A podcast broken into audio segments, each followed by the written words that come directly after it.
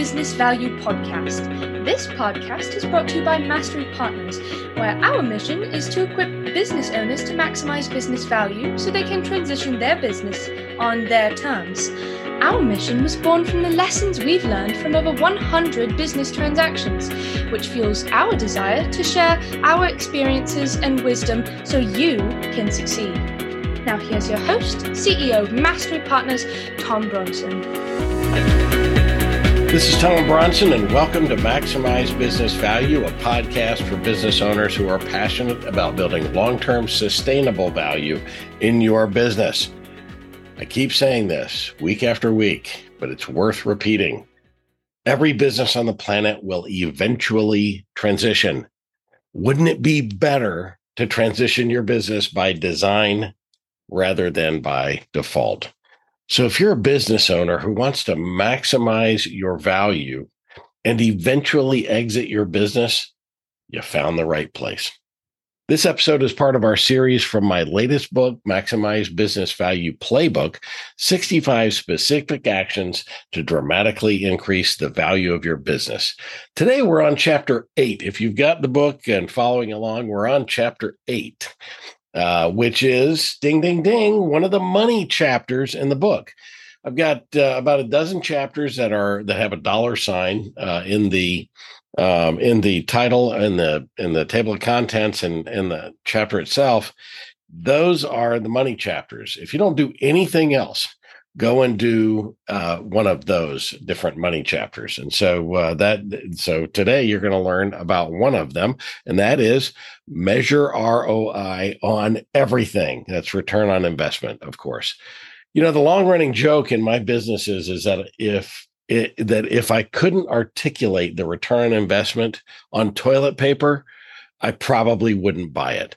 Now, unfortunately, or fortunately for my employees, you know, uh, I did understand the value of uh, the return on investment of buying toilet paper. And so, therefore, we did have toilet paper in the. It's wildly inefficient to have to go home every time you need to go to the restroom or, or walk across the street to Whataburger or whatever. Of course, that's just a tongue in cheek example. People said that about me. It's not really true. It's close to being true, but not really true. But it does point up an essential tenet of my business philosophy, and that is measure ROI on everything.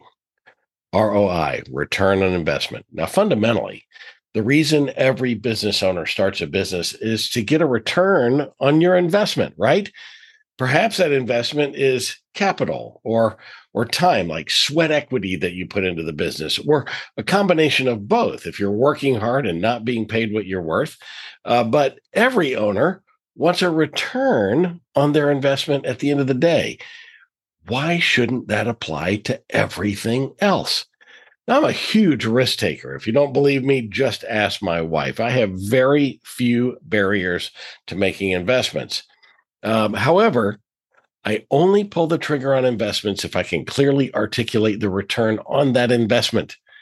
This guiding principle is, a, is especially true the closer a business gets to transition. Any investment made that does not deliver a return before the anticipated transition could lower enterprise value. Now, on the other hand, investments that start paying returns before the anticipated uh, transition then you might have a strong argument for those will increase the enterprise value of the business. So it's worth mentioning that not every investment returns cash. Some investments reduce time to produce results, which ultimately lowers cost, which, by the way, ultimately returns cash and value. So, business owners should base investment decisions on a myriad of factors, but ultimately dial them down to the things that increase business value. So, what are our MB, uh, the MBV maximize business value recommended actions? We have three of them for you today. No big surprise. We do that every week. Number one, list the five things which you should start measuring return on investment and get started. Number two, enlist an outsider to assist with that evaluation. Have somebody else take a hard look at your business from a from an innocent bystander perspective and say, well, gosh, are you getting a return on that investment?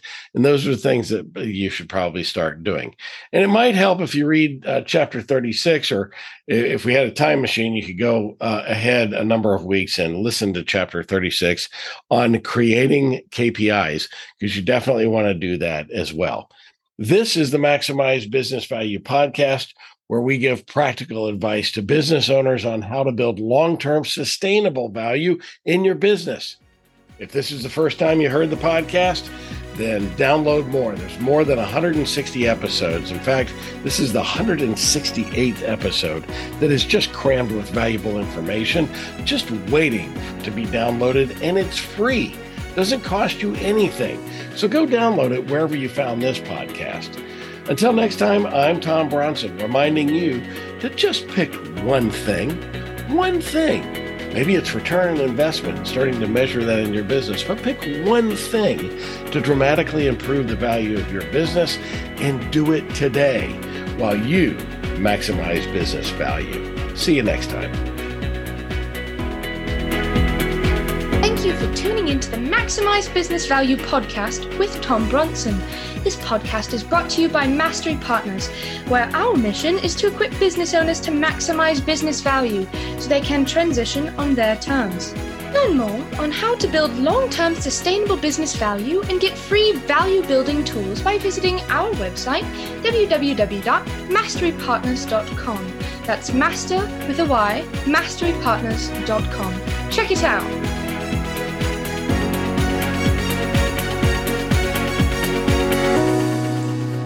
That was perfect. I wouldn't make any changes on that.